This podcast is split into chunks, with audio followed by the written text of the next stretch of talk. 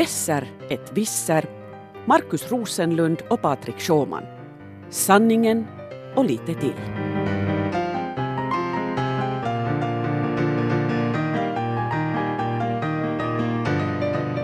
Du lyssnar på en svenska yllepodd som idag handlar om livslångt lärande. Markus, vad har du lärt dig idag? Jag har lärt mig eh, vad äh, indiska astronauter kallas. Du, du vet ju att, att vanliga astronauter tänkte jag säga, men amerikanska astronauter, de kallas astronauter. Och ryska äh, rymdfarare, de kallas kosmonauter.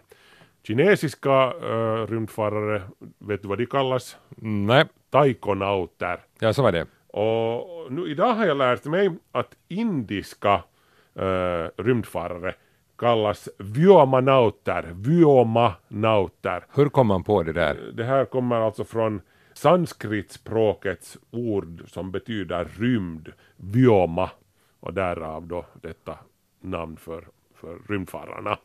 Eh, det, det, är aktuellt av den, av den orsaken att Indien planerar att sända upp sina första vyomanauter i rymden inom fyra år. Och det här är historiskt eftersom Indien då blir den fjärde nationen som sänder upp sina egna rymdfarare i rymden. De tre första är ju naturligtvis USA, eh, Sovjetunionen eller Ryssland och Kina. Okej, okay, Markus, vad betyder naut? Naut, eh, någon som har smakat lite.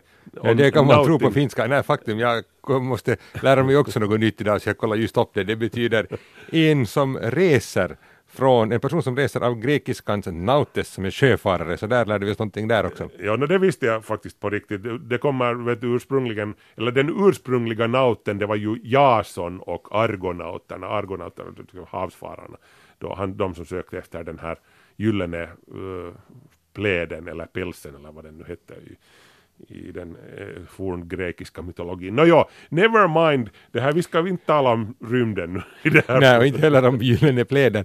Men nog kanske eh, sökandet efter mera kunskap och visdom, det skulle vi kunna tala om lite. Ja, det ska vi göra, det är aldrig fel. Ja, eh, jag har nämligen eh, här på senaste tid tittat lite på, gjort lite inslag om det här med behovet av livslångt lärande. Och det är ju någonting som eh, man börjar titta att världen förändras allt snabbare, men vi lever kvar som om vi skulle vara någonstans på 1800-talet tänkte jag säga, att man studerar någonting och får en examen och sen är det tänkt att man ska leva med det i 40 år i arbetslivet och, och göra samma sak som man har lärt sig då 40 mm. år tidigare när man går i pension. Ja. Så ser ju världen inte riktigt ut mera. Nej, hej, kommer du ihåg när vi var unga och bodde i Grankulla? Och, Dimmiga så, minnen. ja, precis ja. Så då hörde, ju, då hörde det ju till att det i varje hem skulle finnas ett uh, uppslagsverk. Jag kommer ihåg att min, min pappa beställde ett sånt här Ottavan Suri, Suri Encyklopedia eller vad, den, vad det heter. Ja, vi hade också, det skulle vara i flera band dessutom. Ja, ja, man fick ett, ett band typ i år eller, eller Ja, det var en lång process att bygga upp det. Ja, dyrt var det också. Ja. Men, men, men fundera lite på det här, alltså du, du fick det här bandet med uppslagsverk och, och, och så var det där. Det, informationen var liksom statisk där en gång för alla och uppdaterades aldrig och det här var liksom någonting att ha. Men det så skulle man lite hålla reda på när vilka band var tryckta för det kunde vara ganska stor skillnad mellan A och Ö där liksom att A var betydligt äldre. Precis, men jag menar i dagens läge en sån här bok, en, en, ett, ett, en encyklopedi i, i, i papper, den blir ju gammal så fort den lämnar tryckeriet. Så är det och det är ju det liksom, samma problem gäller den utbildning man får också. Att, ja. att är det nu så att efter tio år är mycket föråldrat, efter 20 år nästan allting, hur man nu vill se på det, beroende på vad man har läst lite och vad det är för ämne. Vissa har man läst historia så, jag menar Alexander den store ändras inte så mycket men, men eh, IT-teknologi går ju framåt med stormsteg så där är faktiskt mycket. Mm, no, ja, i och för sig, det kan ju finnas yrken också som inte förändras, att driva en, en eh, kvarn till exempel som som är, vet du, en, en, eller en... Du menar att väderkvarnarna är kvar på 1800-talet? jag tror att mycket har ändrats där också. Ingenting hålls som det har varit. Nej men nu måste, nu, nu blir jag irriterad för nu kommer jag inte på någonting som, för något exempel på det, men det måste ju finnas något yrke som nå, du, världens äldsta yrke förstås. Jag är säker på att där också finns nymodigheter som vi inte har någon aning om. där, jag, tänkte, jag tänkte här nu ta, eh, för den som inte nu eh, vill eller måste tvingas ta till det yrket så finns det hoppeligen alternativ. Men här vi har ju fortfarande alltså i Finland en stor arbetslöshet och samtidigt har vi allt flera företag som inte hittar arbetskraft. Och det här har fått till exempel om vi tittar på en av de branscher som har vuxit ganska mycket under senare år så är ju servicearbetsgivarna. Eh, de har liksom, sen år 2000 så har de anställt 300 000 flera inom den branschen i Finland och de behöver folk och de efterlyser nu snabbutbildningar. 300 000 flera servicearbetare än år, vad sa du? 2000, 2000. på 18 år. Det är ju lika mycket som det finns finlandssvenskar eller mer till och med. alltså det är en enorm summa. Och det är liksom, men varifrån ska de tala de här? Inte, var det, inte förstod man ju det här år 2000 och det känns ju ändå sådär att, att millennieskiftet det är nu inte sådär om man tänker på hela Finlands struktur och vad vi har för människor och vad vi kan och sådär, vår kunskap, så det känns inte sådär jätte, jättelänge sen men, men synen på behovet av folk som kunde ge olika typer av service då så var ju liksom helt, proportionerna var ju lite fel. Så att där ser man behovet av ny utbildning och det här är alltså både det att man ska kunna ha det där helt ny kunskap.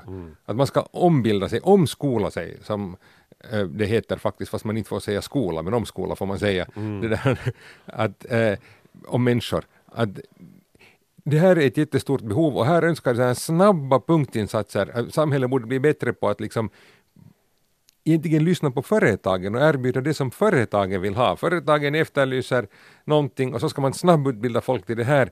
Och det är ju en sån dröm som eh, då förstås företagen har, men det är ju inte så där enkelt att bara liksom plötsligt hoppa på något vilt nytt och inte vet man ju heller hur länge det håller. Är det här nu en av de här pop-up-grejerna som är så populära? Allt ska ju vara pop-up numera. Du ska gå till parken och, och sätta upp en pop-up-restaurang. Blir det pop-up-skolor nu också? Då? Det där låter väldigt bra om vi skulle ha det tänkte jag säga. Det låter spännande men jag tror faktiskt det skulle vara ganska krävande. Nej, jag tror inte att vi har ett litet pop-up-universitet eller en pop-up-högskola nu på, äh, vad vet jag, torget i Vasa pop-up yrkesskola, eh, studera där i eh, tre månader och få ett nytt yrke och så river man alla tält som man har studerat i och sen så liksom är allting över. Det, där är vi inte ännu, det är en intressant idé men nej, här tänker man sig nog att det är de högskolor, universitet och, och yrkeshögskolor och, och då yrkesskolor som vi har idag som skulle liksom på något vis ha sådana snabba kurser som är inriktade på att kanske inte helt från början omutbilda folk. Att om det nu är, men om det är någon som har jobbat något med maskiner, kanske den kan jobba med något annat med maskiner. Att man tar nu kanske inte helt liksom och, och tanken är inte att man ska liksom kasta folk helt hur som helst, men att man ändå ska liksom på något vis kunna svänga om. Uh, till exempel har vi haft uh, ingenjörer i Finland som är processingenjörer, bra på fabriksprocesser. Och där finns det inte så mycket jobb för tillfället, för Finland har inte så många fabriker. Men däremot behöver vi IT-kunnande och där har man kunnat till exempel utbilda ganska mycket. Okej, jag, jag, ser, jag ser bra och dåliga saker med det här. Jag, jag ser, som bra sak ser jag att, att det, det är bra att universiteten tar tag i det här och, och yrkeshögskolan och alla de där andra. För de kan, ut, de, de kan liksom idka någon sorts kvalitetskontroll. De vet standarderna, de vet vad som, ungefär vad som behövs och vad, vad som behövs för att uh, möta den här standarden och, och så vidare. Uh, det kan bli farligt om vi får en djungel med just med pop-up typer som står i gathörnet och lär ut skogsmaskins kunskaper åt, åt folk. Så, så på det viset är det bra, men sen dåligt så jag vet inte, men när jag tänker på universitetet så, så tänker jag kanske att det, det är lite stelt och lite, du, att det går lite långsamt. Det, Du har valt ett bra exempel här Markus. Jag har alltså bland annat intervjuat Matti Paavonen som är chefsekonom på Palta och han tog just dina skogsmaskinsförare som exempel. Och han skulle nästan vilja ha så här pop-up utbildningar i gathörnet just för dem för han har eh, konstaterat, eller det är lite uppgivet fråga, han har märkt att det tar tre år att utbilda sig till en förare för en skogsmaskin Ja. medan man kan bli en pilot som kan flyga ett flygplan på två år. Och så frågar han sig att, kan det faktiskt vara så mycket mer komplicerat att köra en skogsmaskin än att flyga ett flygplan? nu blev jag flygrädd plötsligt. Ja, det är den vägen det går kanske. Ja. Men Så med andra ord borde vi ha skogsmaskinsförare som piloter. För då, då, för de är bättre utbildade, där har vi lösningen. Ja. Yeah. Och så låter vi piloterna hugga ner skogen istället. De gör det säkert ganska effektivt i och för sig. men, det där, men, men det här är ju något som man har talat mycket om det här att, att vi måste liksom på något vis ändra den här kompetensen. Sen är det ju inte alltid så jätteenkelt. Vi har någon person som bor inne i Finland och som är arbetslös, kanske pappers, från en pappersfabrik som har lagt ner. Och sen har vi då någon, något spelbolag som behöver en spelprogrammerare i huvudstaden och, och hur ska de här mötas eller, eller liksom hur ska det gå? Det är ju liksom det går ju inte så enkelt utan det är en ganska mer komplicerad sån här dominobrickseffekt tänkte jag Mm. ekonomin var man borde liksom på något vis få alla att flytta lite på sig i ett steg för att till slut liksom eh, kanske den här som har varit jobbat på pappersfabrik blir fastighetsskötare och den som varit fastighetsskötare blir någonting annat och så flera, flera steg tills den här som var nästan IT-kunnig utbildar sig till IT-kunnig och flyttar. Det- Sånt här tar ju tid, det är inte sådär enkelt. Här är vi inte inne på de här snabba liksom, pop-up-utbildningarna som, som eh, om du talar med de här snabba utbildningarna som Palta, eh, servicearbetsgivarna efterlyser. Men vet du, det är inte bara här, det tar ju inte slut här, utan vi har också, eh, jag talar också med Sture Fjäder som är ordförande på Akava och han vill att vi ska också titta på alla som får en utbildning i Finland. För den blir ju helt, den blir också gammalmodig som vi sa och det betyder att han tycker att universiteten och högskolorna och också alla yrkeshögskolor och, och, och yrkesskolor borde få ett ansvar att upprätthålla kunskapen hos de som man är utexaminerad. Alltså det är inte så att man får ett sådant avtal när du söker in till ett universitet att du studerar i fem år om du är duktig och kanske lite mer. Om du inte klarar av det så ska du då 40 år klara dig med den kunskapen utan att du ska kunna gå in och uppdatera kunskapen med jämna mellanrum. Att universiteten skulle ha ett livslångt ansvar för de som har studerat där. Det där gillar jag. Det där är ju lite vet du som, som när eh, Finland beställer en motorväg från Helsingfors till Åbo så då köper man ju den enligt den här livscykelsmodellen att, att du, går, du, du beställer den här, det här själva byggandet, byggherren bygger vägen dit men, men sen ingår det också eh, i dealen att den här vägen ska servas längs med åren, att den hålls i skick, att asfalteras om med jämna mellanrum och sådär. Det är ju lite samma, samma princip. Det är lite samma princip och jag tycker också att det här som eh, liksom, löntagare och, och person som arbetar eh, så tycker jag det här är- låter som en jättebra idé.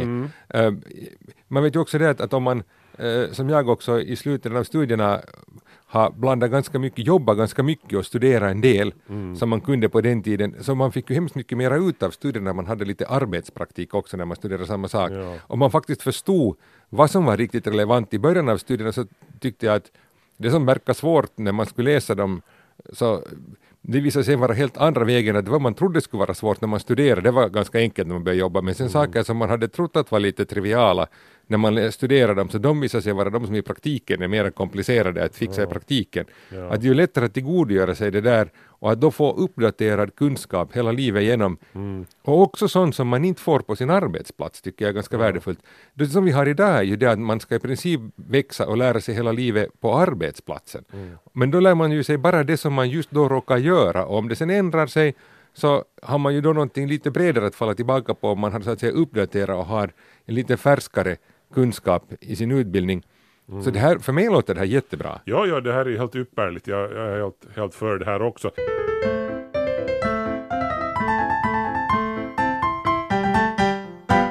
Hur kommer det överhuvudtaget att fungera med tanke på, på hur det fungerar redan nu? Jag menar, ta ett yrke som lärarens till exempel.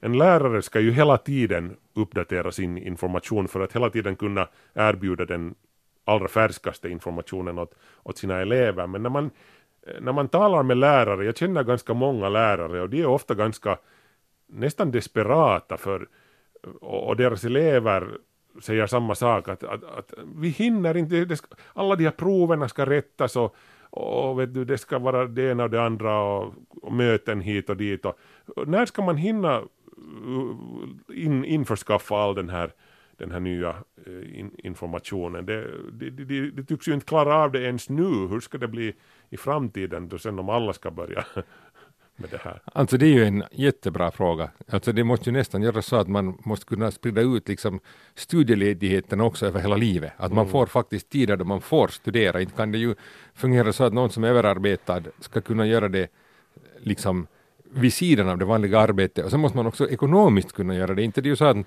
någon som har stora bostadslån och en hel familj att försörja plötsligt ska börja leva på något jättelitet pyttestudiestöd Ja. under sig tre, fyra månader då man uppdaterar sig.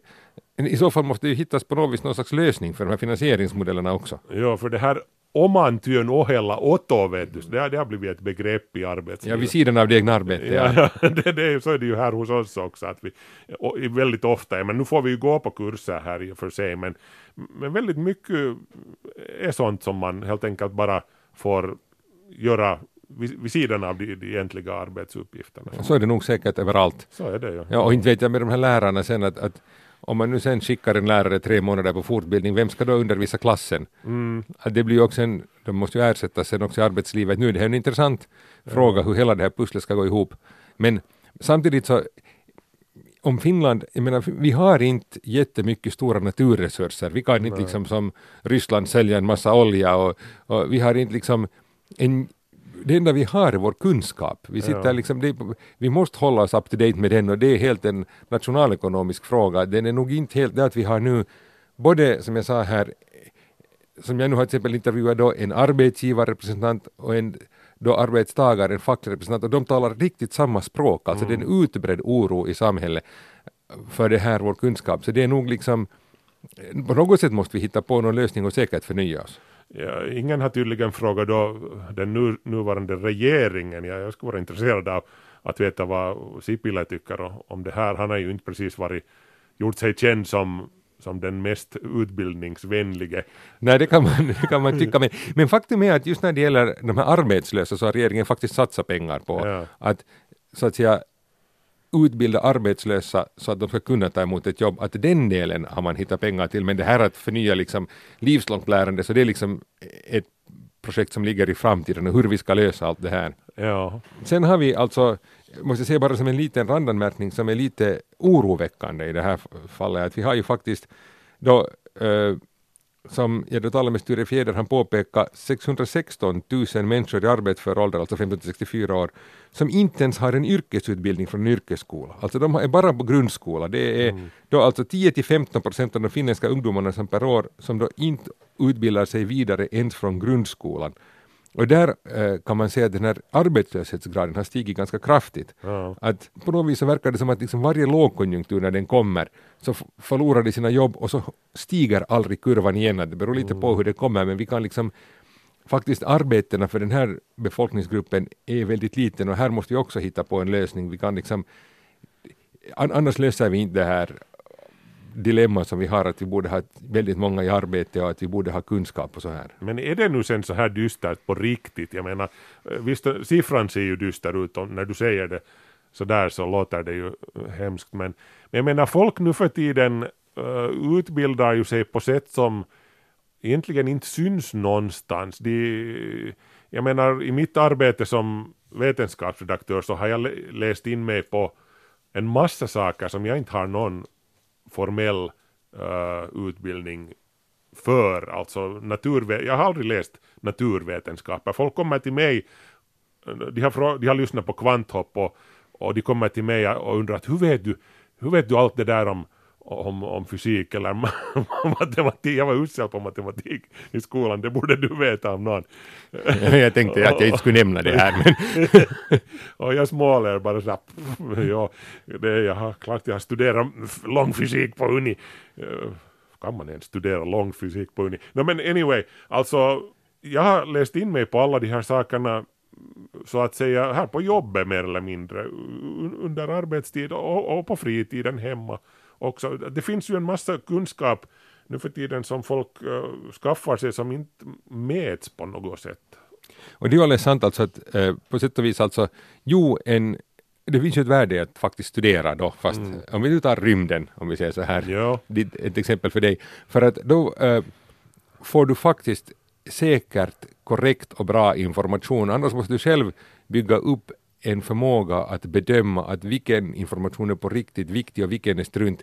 Nu kanske det inte finns, mm. jag menar, tar rymden, så, så där kanske inte finns jättemycket strunt som, som liksom folk bara sprider, men, att, men eh, så finns det också på riktigt svåra områden. Tänk om du skulle besluta dig för att, att man blir så här en medicinsk eh, redaktör och så börjar man så där på skoj googla lite på internet att, att vad hjälper, hur bra är aspirin versus kristaller versus akupunktur versus yoga versus att motionera och leva hälsosamt versus, alltså och så ska man liksom kunna bedöma och det finns många liksom olika inriktningar på nätet. Det finns liksom mera seriösa företrädare, artiklar om alla de här säkert och mindre mm. seriösa och, och, och, och så här. Och liksom så ska man själv börja liksom bygga upp hela kunskapen, att bedöma att vilken kunskap ska man alls ta till sig och, och, och, när är vilken kunskap viktig och för vad.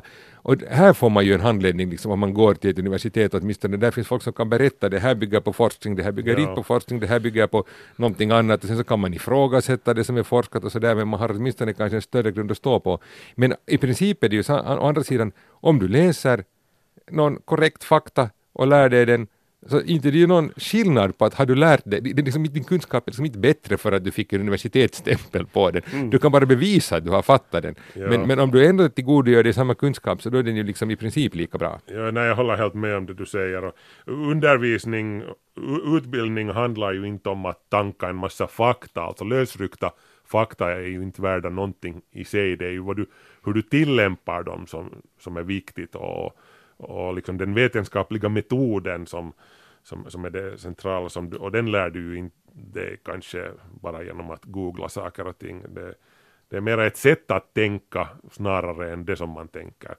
Men samtidigt så finns det ju, jo jag vet också, alltså universiteten ser man ofta att det vad man ska lära ut åt folk är ett kritiskt tänkande och sen ska de bara tillämpa det sen i livet och på det, mm. liksom i det jobb de har. Men samtidigt alla jobb är ju inte sådana. Vi har eh, till exempel om du tar en elektriker och så uppgraderas alla säkerhetsföreskrifter eller det kommer liksom andra krav på hur man ska liksom, hurdana säkerhetstoleransnivåer mm. man ska mm. ha och allt sånt utvecklas. Nu är det ju klart så att det finns liksom behov av att utveckla vidare och samtidigt så inte ens ett sånt ämne som historia som nu på universitet läses, mm. så det är, ju, är det ju statiskt utan man börjar tycka att man ser nya spännande samband och orsak och verkanssamband i historien och man börjar lyfta fram olika saker. Sen plötsligt börjar någonting, fast man kan tycka att Gustav III han levde och och det blir inte liksom, fast det kommer hur många nya Gustavar som helst så Gustav III är alltid Gustav III. Men synen på vad som är viktigt liksom under hans period för oss idag, så där kan plötsligt ändras. Så kan, emellanåt är han i ropet och sen emellanåt så tycker man att han är helt onödig och så kommer han i ropet igen och det liksom,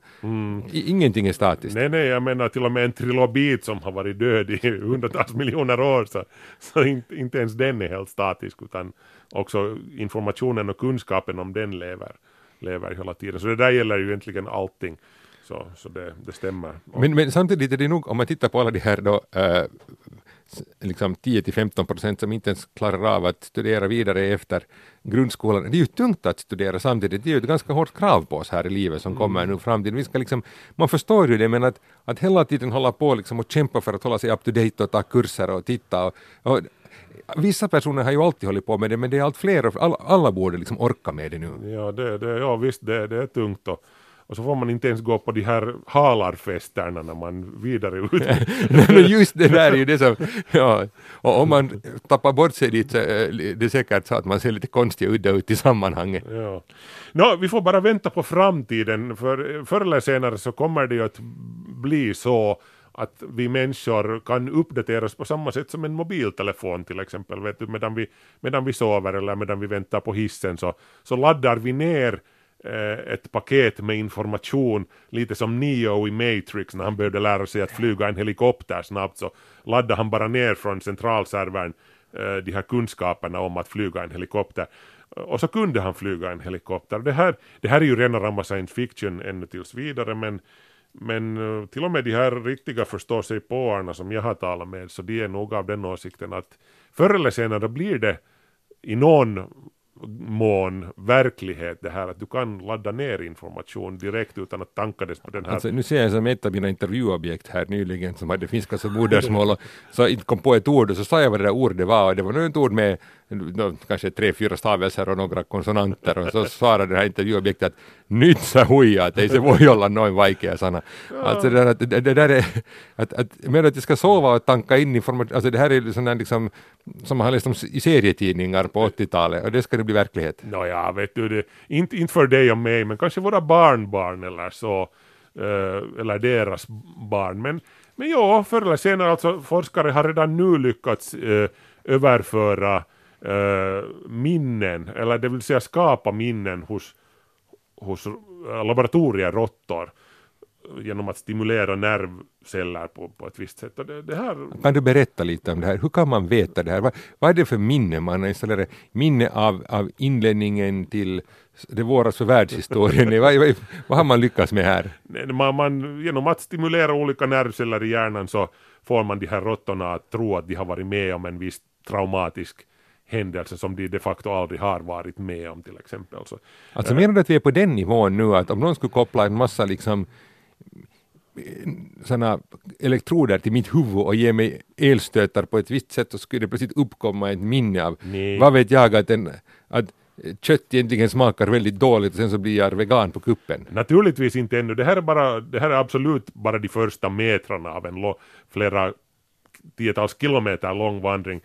Så, så vi ska inte alls tro att vi är där ännu på långt när, men det kan bli verklighet någon gång i framtiden, det är inte alls omöjligt. Och till dess så kommer ju det, de här, vad heter det, sakerna som vi gör i det dagliga livet, eh, som vi behöver kunna, eh, vi kommer ju att få hjälp med dem av artificiell intelligens, vet du, augmented reality är ju redan en grej, du har brillor på dig som visar i ditt synfält vad det är du ser, kan översätta skyltar som är på, på främmande språk, så kan, kan den översätta åt dig i realtid så att du vet vad där står och, och snart kommer vi att kunna lyssna på, på främmande språk och, och, och få det översatt direkt i våra öron av, av mm, tekniken.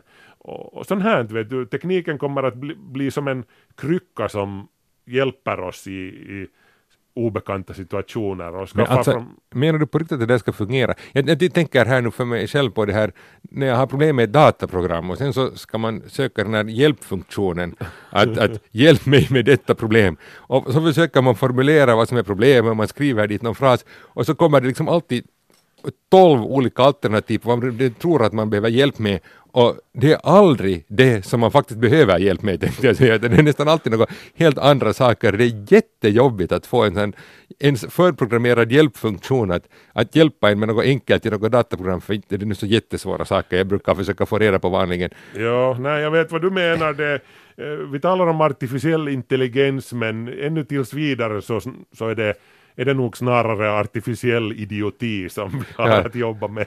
Men, men du tänker, nu ska jag ha mina glasögon och så ska jag titta där i världen och gå omkring och se och så översätter den vad jag inte vill, den översätter fel eller så, så tror den att jag behöver hjälp med någonting, jag vill ha en taxi men istället beslutar det för att jag vill absolut äta en pizza eller någonting och så är man jättebesvär att försöka få den att backa och tänka om och titta att hur, hur ska jag liksom åstadkomma någonting här. Ja, ja, men ser du, du har inte gått den där två veckors pop-up-kursen på Uni för att använda de här brillorna. Det är den eller det där tältet på Vasa torg. Vet du vad, i det här skedet så tror jag nästan mera på en sån här lidnersk knäpp om du kommer ihåg vad det var för någonting. Ja, Lidner och hans knäpp, ja. Nej men berätta, jag, jag minns honom vagt. När när vi nu talar om Gustav den tredje så under den tiden så fanns det alltså en sån här skald som hette Bengt Lidner som hävdade istället att han hade varit väldigt trög och, och en liksom dålig elev och inte alls framstående på något som helst sätt. Men så berättar då eh, hans fru efter att han berättat åt henne att, att eh, Intill elfte året var hans fattningsförmåga då mycket trög, men då hörde en dag hans informator liksom en knäppning i gossens huvud, varvid denne skrek till och, och sen att han känt en skakning från nedre delen av pannan till bakre delen av huvudet och efter det här så blev han då en genial skald och mycket duktig och, och kunde lära sig och hade koncentrationsförmåga och allting. Att det, här, det här satsar jag på nu. No, det är ju lite som förr i tiden, vet du, när TVn inte funkar riktigt, den spracka och, och hade sig. och- Så gick man och slog till den, dunkade ordentligt i sidan så plötsligt så funkar den igen. Och det finns ju dessutom folk som har fått hjärnblödningar och, och, så de vaknade upp och, och, och så hade de plötsligt talat med skotsk accent eller något i den stilen. Ja, nu blir det skrämmande, men, men, men i alla fall. Hej, eh, du har lyssnat i en Svenska Yle-podd med Marcus Besser Rosenlund. Och Patrik Visser Sjöman. Vi är tillbaka i en knäpp podd nära dig. Eller i ett litet tält på Vasa torg.